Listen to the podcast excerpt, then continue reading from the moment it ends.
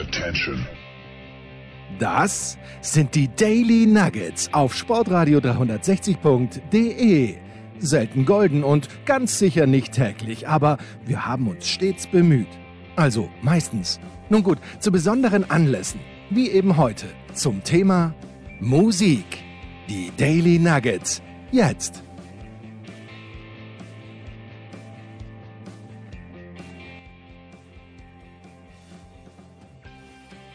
Hallo, liebe Musikfans, herzlich willkommen zu Musikradio 360. Wir machen mal wieder Expedition durch die Welt der Musik an diesem Sonntagnachmittag. Hoffen, dass wir euch ein paar Sachen vorstellen, die ihr vielleicht wieder hört, die ihr vielleicht zum ersten Mal hört, die ihr neu entdeckt und die euch vielleicht inspirieren, äh, Dinge ein bisschen genauer zu erforschen, die wir hier nur anreißen können. Schon mal gleich als Vorankündigung, ab nächster Woche werden wir uns nicht mehr mit speziellen Themen befassen, sondern den Rückblick auf das Jahr 2021 starten mit, äh, wie im vergangenen Jahr, unterschiedlichen Gästen, die ihre Lieblingsmusik aus dem bald abgelaufenen Jahr vorstellen. Und ich werde natürlich auch meine eigenen Favoriten dann Ende des Jahres präsentieren. Aber heute nochmal der Blick zurück in die Musikgeschichte und wir gehen in die Zeit Ende der 60er Jahre, Anfang der 70er Jahre, bleiben aber in Deutschland und wenden uns dem Phänomen Krautrock zu gut möglich, dass jüngere Hörer damit gar nichts anfangen können mit dem Begriff. Aber in den 70er Jahren war das ein sehr prägender Begriff für die deutsche Musikszene, genauso wie die Deu neue deutsche Welle in den 80er Jahren ein prägender Begriff für die deutsche Musikszene war. Die neue deutsche Welle lassen wir heute erstmal außen vor. Es geht um den Krautrock und wir reden erstmal darüber, was ist das eigentlich und wo kommt der Begriff her? Also, die Deutschen haben den Begriff nicht erfunden, das waren die Engländer, weil für die Engländer sind wir halt die Crowds, die Typen, die immer Kraut futtern. Ja, das ist äh, ein abwertender Begriff, so wie wir ähm, Deutschen heutzutage hoffentlich nicht mehr, aber früher öfter mal gerne die Italiener ähm, abfällig als Spaghettifresser bezeichnet haben. So waren wir Deutschen dann halt für die Engländer die Crowds. Und die Musik, die dann aus Deutschland kam und die tatsächlich Ende der 60er Jahre, Anfang der 70er Jahre sich in eine ganz eigenständige Richtung entwickelt hat, die nicht wirklich zu vergleichen war mit äh, vielem anderen, was sonst so auf der Welt passierte. Die wurde dann als äh, Krautrock äh, kategorisiert von den Engländern und wir haben den Begriff dann aber auch für uns selbst übernommen. Krautrock ist also ein feststehender Begriff und Krautrock hat verschiedene Phasen durchlebt. In den 70er Jahren war das natürlich ein bestimmtes Thema in der deutschen Rockmusik. Dann ab den 80ern war es sowas von out, dass man das 20 Jahre lang fast komplett vergessen hatte und um die Jahrtausendwende gab es dann äh, so eine Art äh, Comeback äh, der äh, Krautrock-Musik, auch weil sie wiederentdeckt wurde von vielen aktuellen Musikern, Bands, die damals in den 90er Jahren und um die Jahrtausendwende ähm, erfolgreich waren die sich auf diese Musik bezogen haben. Und inzwischen ist Krautrock tatsächlich wieder in aller Munde. Das Mint-Magazin, das Magazin für ähm, Schallplattensammler, hat zum Beispiel ein ganzes Heft diesem Thema gerade neulich gewidmet. Falls euch das also interessiert, falls ihr das vertiefen wollt, was wir hier so ein bisschen anreißen, dann geht das zum Beispiel auf diesem Weg. Aber was war das Besondere an Krautrock? Also zum einen die meisten Krautrock-Bands, die ursprünglichen Krautrock-Bands Ende der 60er Jahren kamen tatsächlich aus der linken Szene. Man hat sich also ein bisschen abgegrenzt von der traditionellen Kultur. Man hat sich ein bisschen abgegrenzt von der traditionellen Lebensweise. Man hat neue Wege für sich entdeckt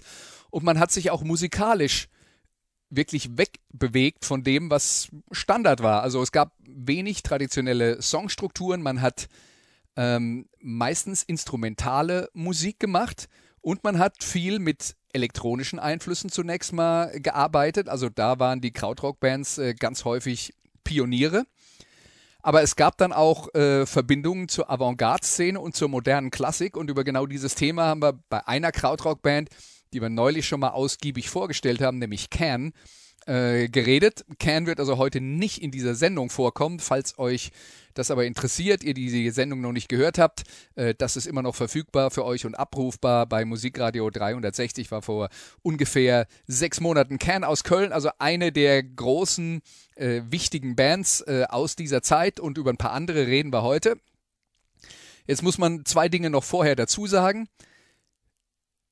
Krautrock war einflussreich vor allen Dingen auf die Indie-Rock-Szene, die in den 90er Jahren und den Nullerjahren entstanden ist.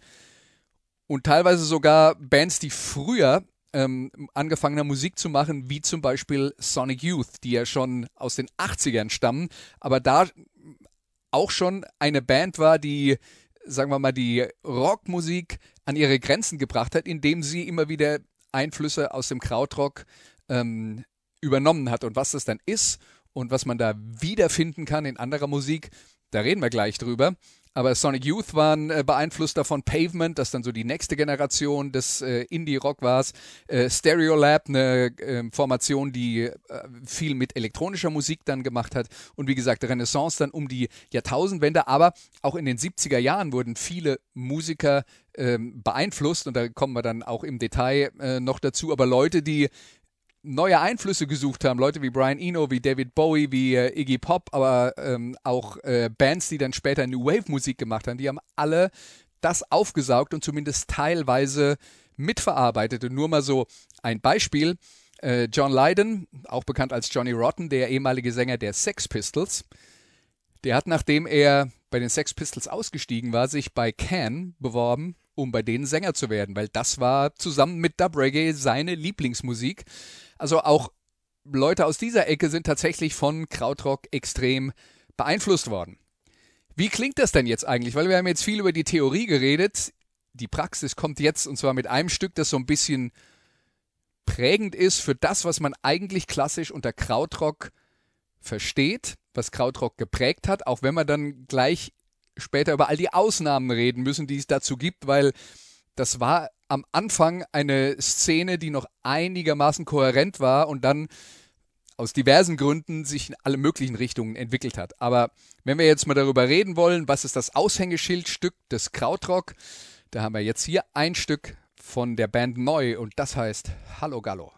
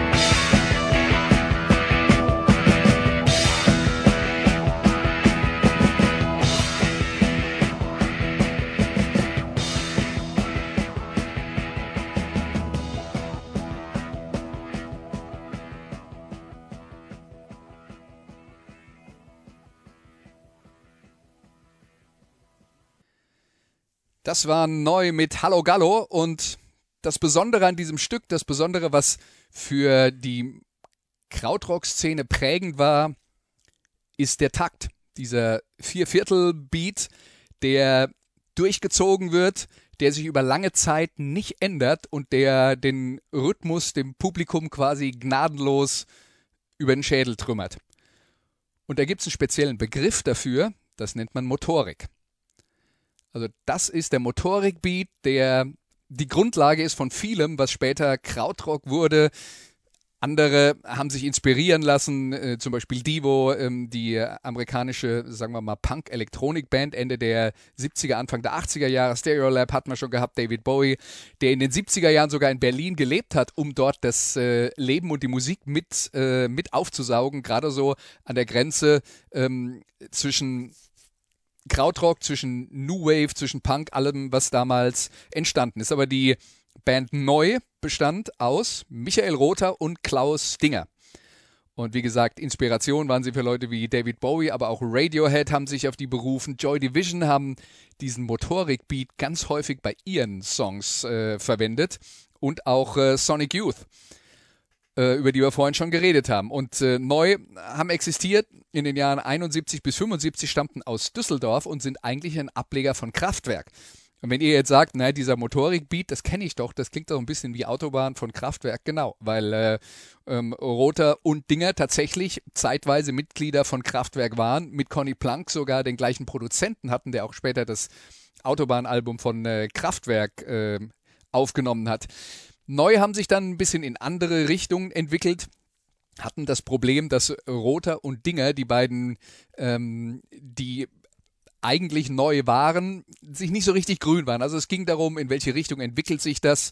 Rother wollte ein bisschen mehr sphärische Musik machen, bei Dinger sollte es aggressiv werden, der war dann mehr so in Punk, äh, in die Punk-Richtung orientiert. Naja, und sphärische Klänge und Punk passt nicht so richtig gut zusammen. Also die haben sich getrennt 75, es gab noch ein paar Comeback-Versuche, die mittelmäßig erfolgreich waren. Die beiden Protagonisten haben sich äh, aber äh, wie gesagt dann immer wieder in die Haare bekommen.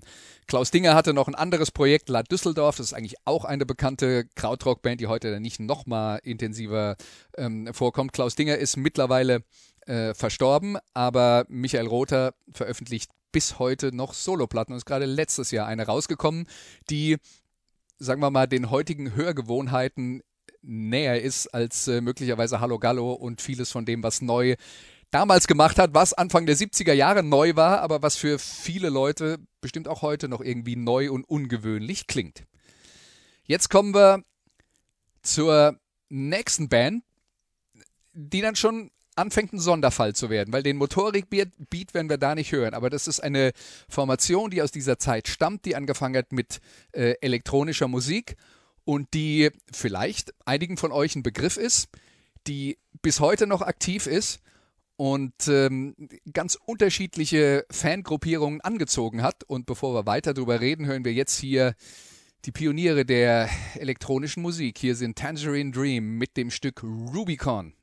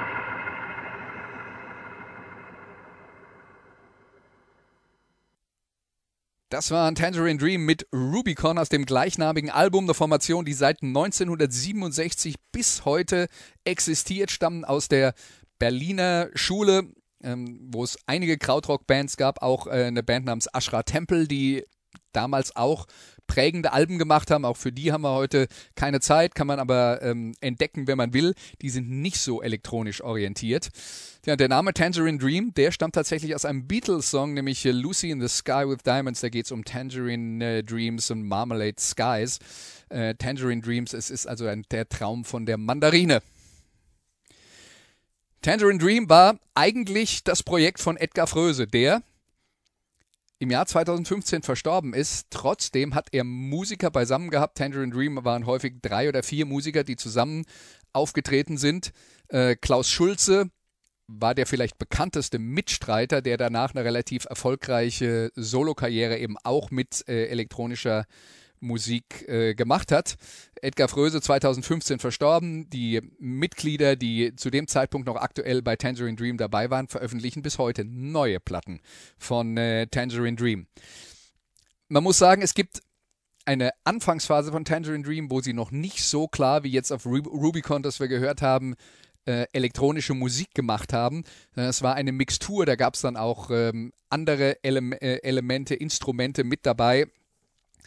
Und damals haben die auf sich aufmerksam gemacht. Da gibt es das Doppelalbum Zeit aus dem Jahr 1972, 1973 das Album Atem. Und es waren wieder die Engländer, die das für sich ähm, entdeckt haben. Gibt einen sehr bekannten englischen Discjockey, oder man muss sagen, es gab ihn, weil er ist leider schon eine ganze Weile tot, John Peel, der sowas wie der Urvater der britischen Punk- und New Wave-Szene war, weil der in seiner Radioshow immer wieder Sachen gespielt hat, die man so noch nicht gehört hatte, der versucht hat, immer wieder neue Dinge zu finden. Und Tangerine Dream haben ihn mit dem Album Atem 1973 extrem äh, beeinflusst und begeistert und er hat das damals auch zu seinem Album des Jahres gekürt.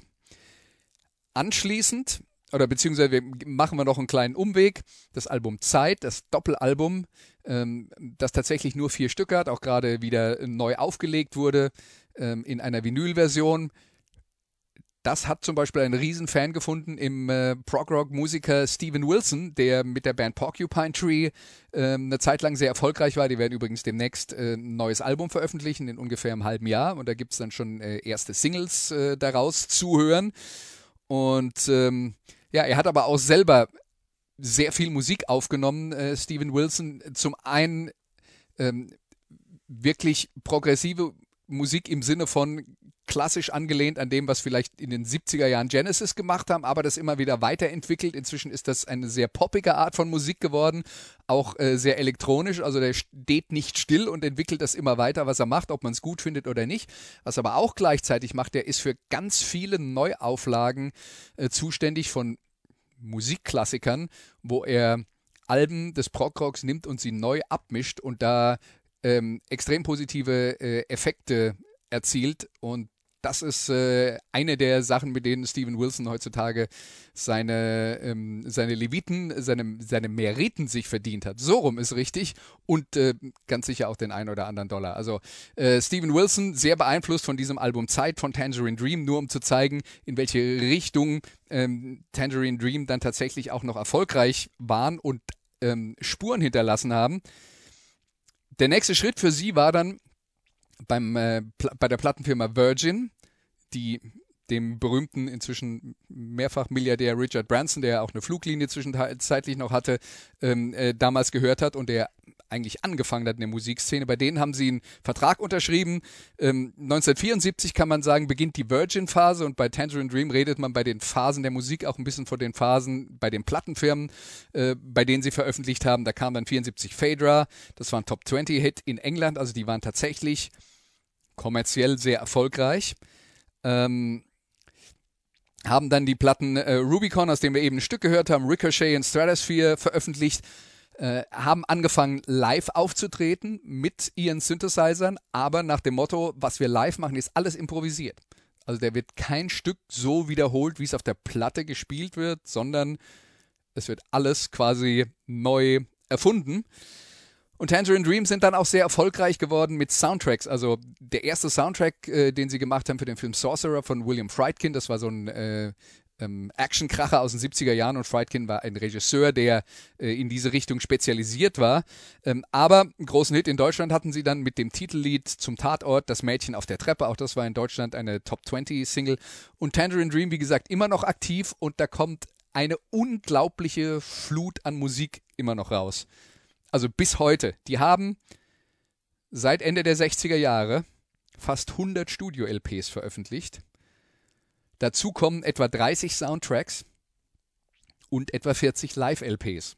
Wenn ihr also irgendwann mal in Rente seid, es wäre vielleicht ein lohnendes Projekt, mal die komplette Diskografie von äh, Tangerine Dream durchzuhören. Wenn euch langweilig wird, da habt ihr eine Weile zu tun. Also das wäre mein Auftrag.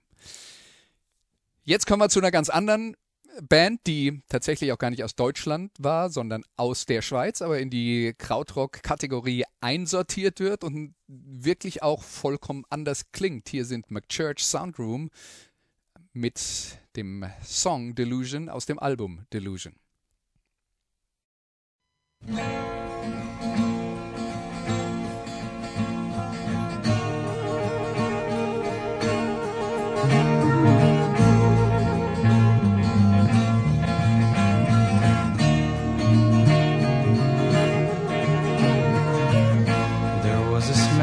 Flashing instant of my trip.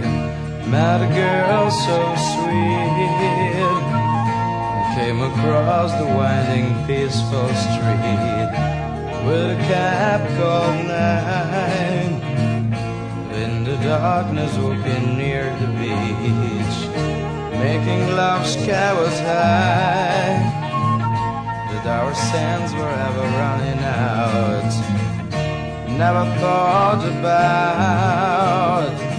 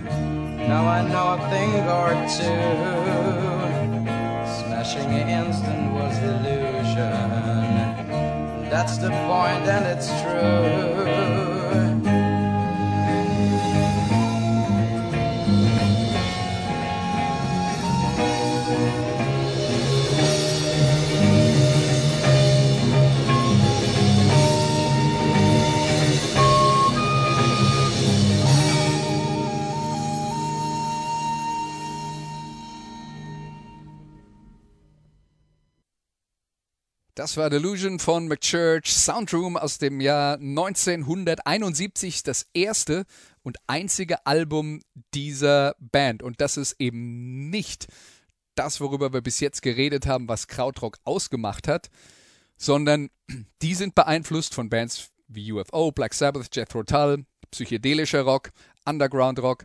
Da ist eine Flöte mit dabei. Produziert übrigens wieder von Conny Plank, über den haben wir vorhin geredet, bei Neu und äh, natürlich auch bei Kraftwerk.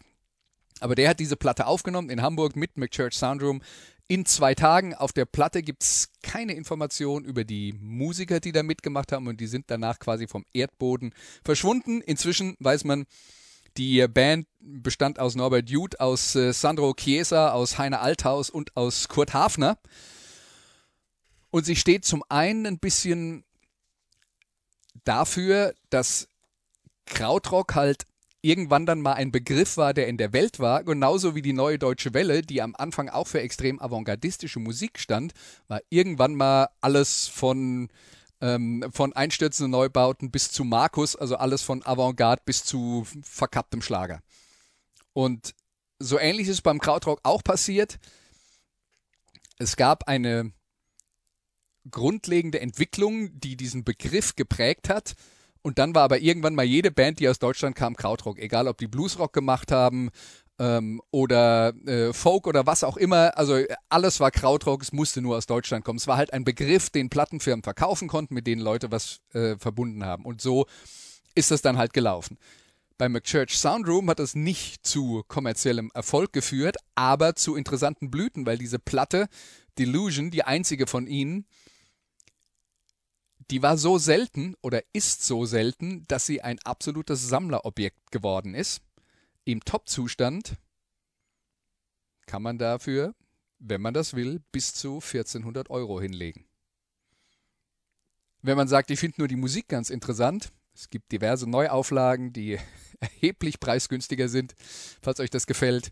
Ähm, aber wie gesagt, McChurch Soundroom, eine, eine Band für Plattensammler, solltet ihr mal zu viel Geld übrig haben und was für die Rente zurücklegen wollen oder was investieren wollen in der Hoffnung, dass der Preis der Platte immer weiter steigt, äh, könnt ihr mal schauen. Ich habe gerade vorher nachgeguckt. Also für 1399 Euro könnt ihr eine Platte im Originalzustand von McChurch Soundroom namens Delusion erwerben. Falls ihr das nicht machen wollt, kommen wir jetzt zum äh, nächsten Thema, zu wieder einer vollkommen anderen Art von Musik, die eben auch unter diesem äh, Banner Krautrock erschienen ist eine Formation aus München, fast ein Soloprojekt äh, des Musikers Florian Fricke.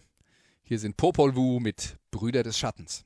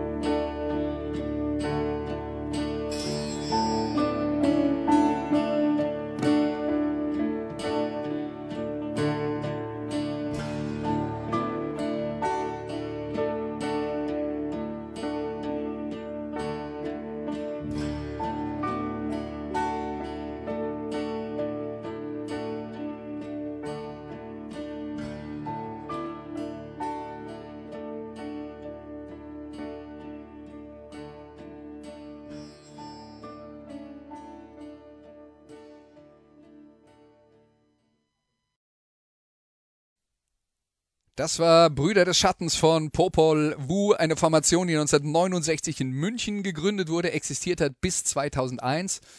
Warum nur bis 2001? Weil im Jahr 2001 der Gründer und das Mastermind hinter dieser Formation, nämlich Florian Fricke, verstorben ist. Der Name Popol Vuh, vielleicht ungewöhnlich, aber das ist, bezieht sich darauf, dass äh, so die Schöpfungsgeschichte der Welt nach der Maya-Kultur heißt. Also Popol Vuh ist deren äh, Schöpfungsgeschichte.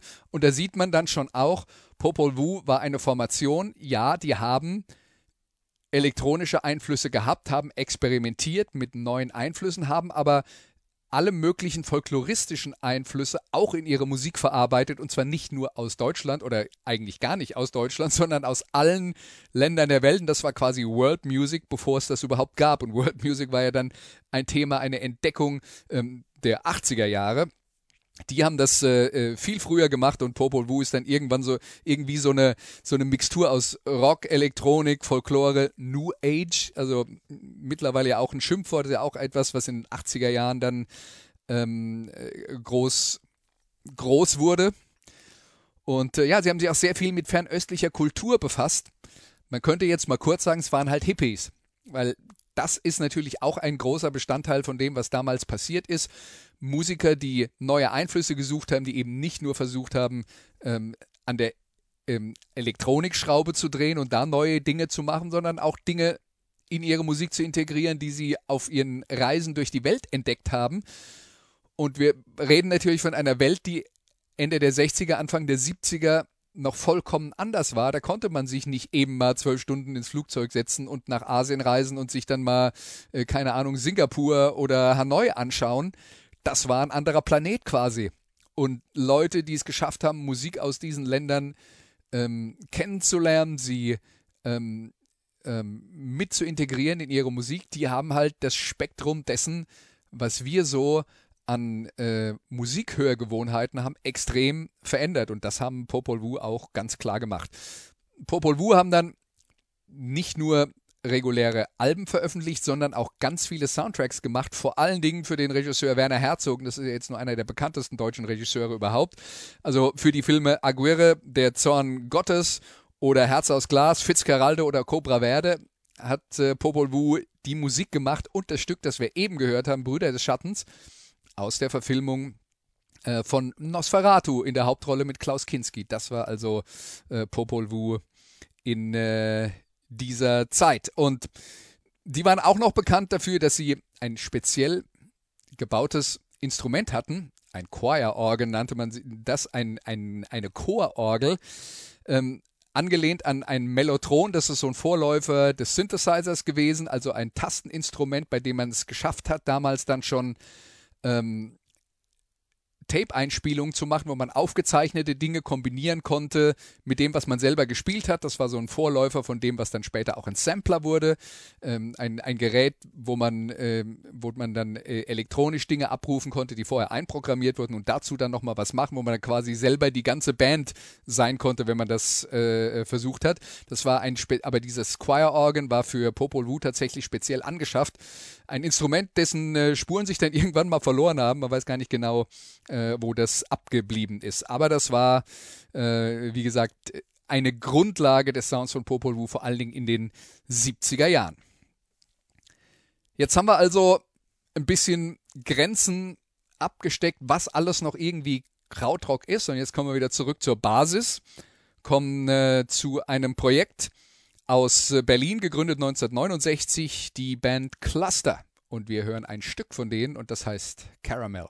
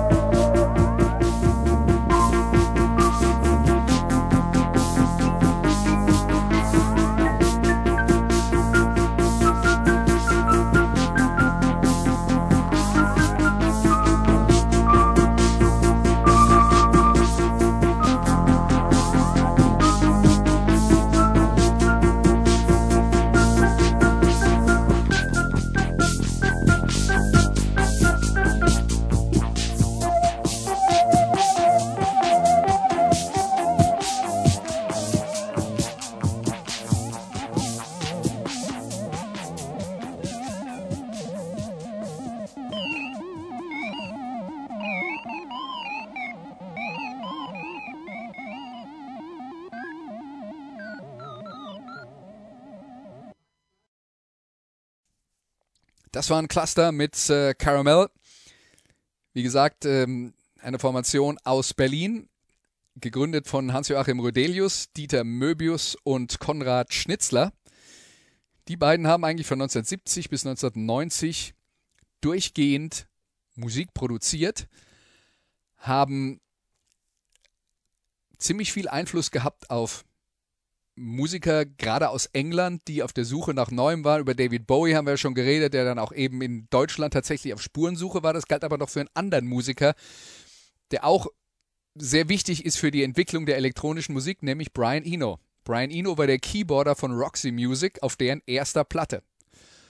Und der war sozusagen der Fehler im System Roxy Music.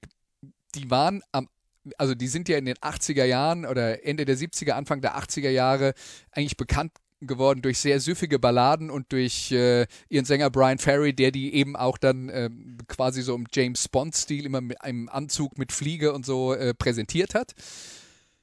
Brian Eno war der, der die Dissonanzen reingebracht hat, die musikalischen bei Roxy Music. Deswegen ist er auch nicht lange bei dieser Formation geblieben. Der hat dann selbst Soloplatten gemacht, die ein bisschen erinnern an das, was später bei den Talking Heads äh, passiert ist. Auch nicht verwunderlich, dass Brian Eno später eine Kooperation hatte mit David Byrne, dem Sänger und äh, Hauptsongschreiber von den Talking Heads. Also die haben eine Platte zusammen gemacht namens My Life in the Bush of Ghosts. Ähm, das war der, die eine Richtung, die andere Richtung, in die sich Eno entwickelt hat. Er hat das gemacht, was man heute Ambient Musik nennt. Also wenn man jetzt ganz böse ist, sagt man Musik als Einrichtungsgegenstand. Musik, die eine Fläche produziert, die nicht extrem viel Aufmerksamkeit fordert, sondern ein Gefühl produziert, das genauso ist, wie ein Gefühl entsteht durch die Art und Weise, wie ein Raum aussieht. Da ist ähm, Brian Eno einer der, ähm, der ähm, Trendsetter gewesen. In den 70er Jahren war einer der ersten, der das gemacht hat. Da gibt es eben auch ähm, eine ganze Reihe äh, von Veröffentlichungen von ihm, die in diese Richtung gehen. Und er war dann in Deutschland aktiv und hat zum Beispiel mit Cluster eine Platte zusammen gemacht. Äh, die heißt dann auch Cluster und äh, Eno. Und die allererste Platte von Cluster, die äh, im Jahr 1970 rausgekommen ist, ist inzwischen, und wir reden ja auch von einer, ähm, von einer ähm, Wiederentdeckung des Krautrocks, äh, in den letzten 15, 20 Jahren vom englischen Musikmagazin The Wire, das auch immer ein bisschen versucht, so ähm, die, die neuesten Trends zu finden. Die haben mal eine Liste veröffentlicht, 100 Alben, die die Welt entflammten, aber die keiner gehört hat. Und äh, die Platte Cluster 1, die war eben auf dieser Liste als besonders einflussreich, weil viele englische Musiker das gehört haben und sich äh, daran dann eben auch orientiert haben. Und jetzt haben wir gerade Cluster gehört und von dort ist es nur einen, ein kleiner Schritt zur Formation Harmonia. Die kommt jetzt hier mit dem Stück Watusi.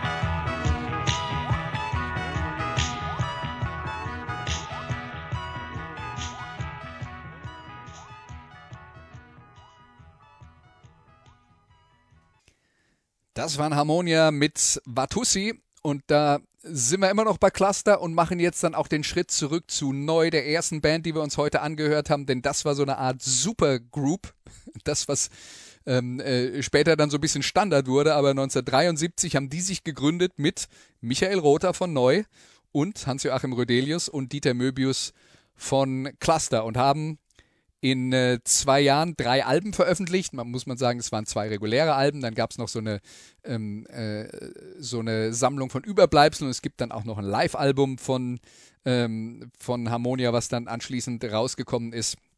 Und Brian Eno, den wir eben schon thematisiert haben, der ähm, der Cluster so hervorgehoben hat und der übrigens nicht nur bei Roxy Music war und die Ambient Music quasi erfunden hat, sondern als Musikproduzent extrem erfolgreich war, nicht nur mit den Talking Heads, sondern auch mit einer Band wie U2.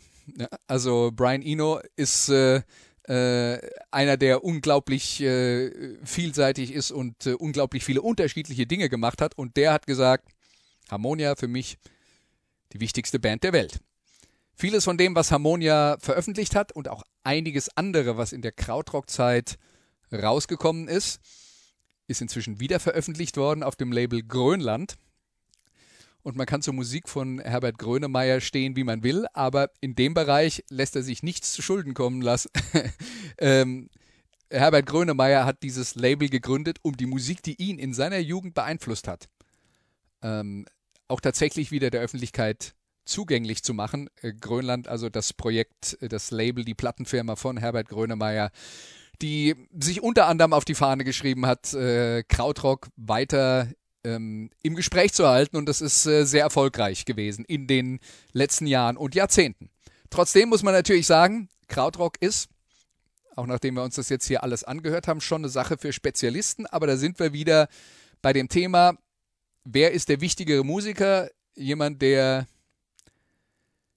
Millionen Platten verkauft, die alle Leute mitsingen und die sie zehn Minuten später vergessen haben, oder jemand, der nur 100 Platten verkauft, aber alle dieser 100, die die Platte gekauft haben, gründen dann eine neue Band.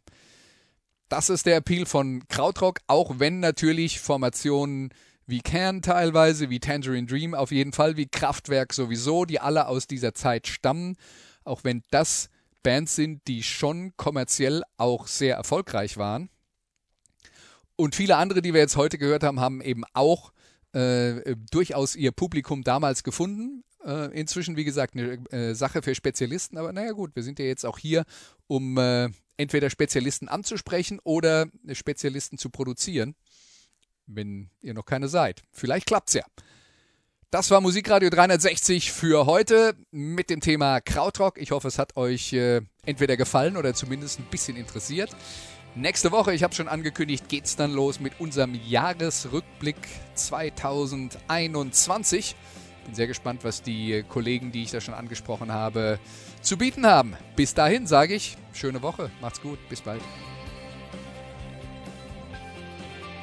Das waren die Daily Nuggets auf Sportradio 360.de. Ihr wollt uns unterstützen? Prächtige Idee! Einfach eine Mail an steilpass@sportradio360.de schicken und ihr bekommt alle Infos. Und versäumt nicht die Big Show. Jeden Donnerstag neu.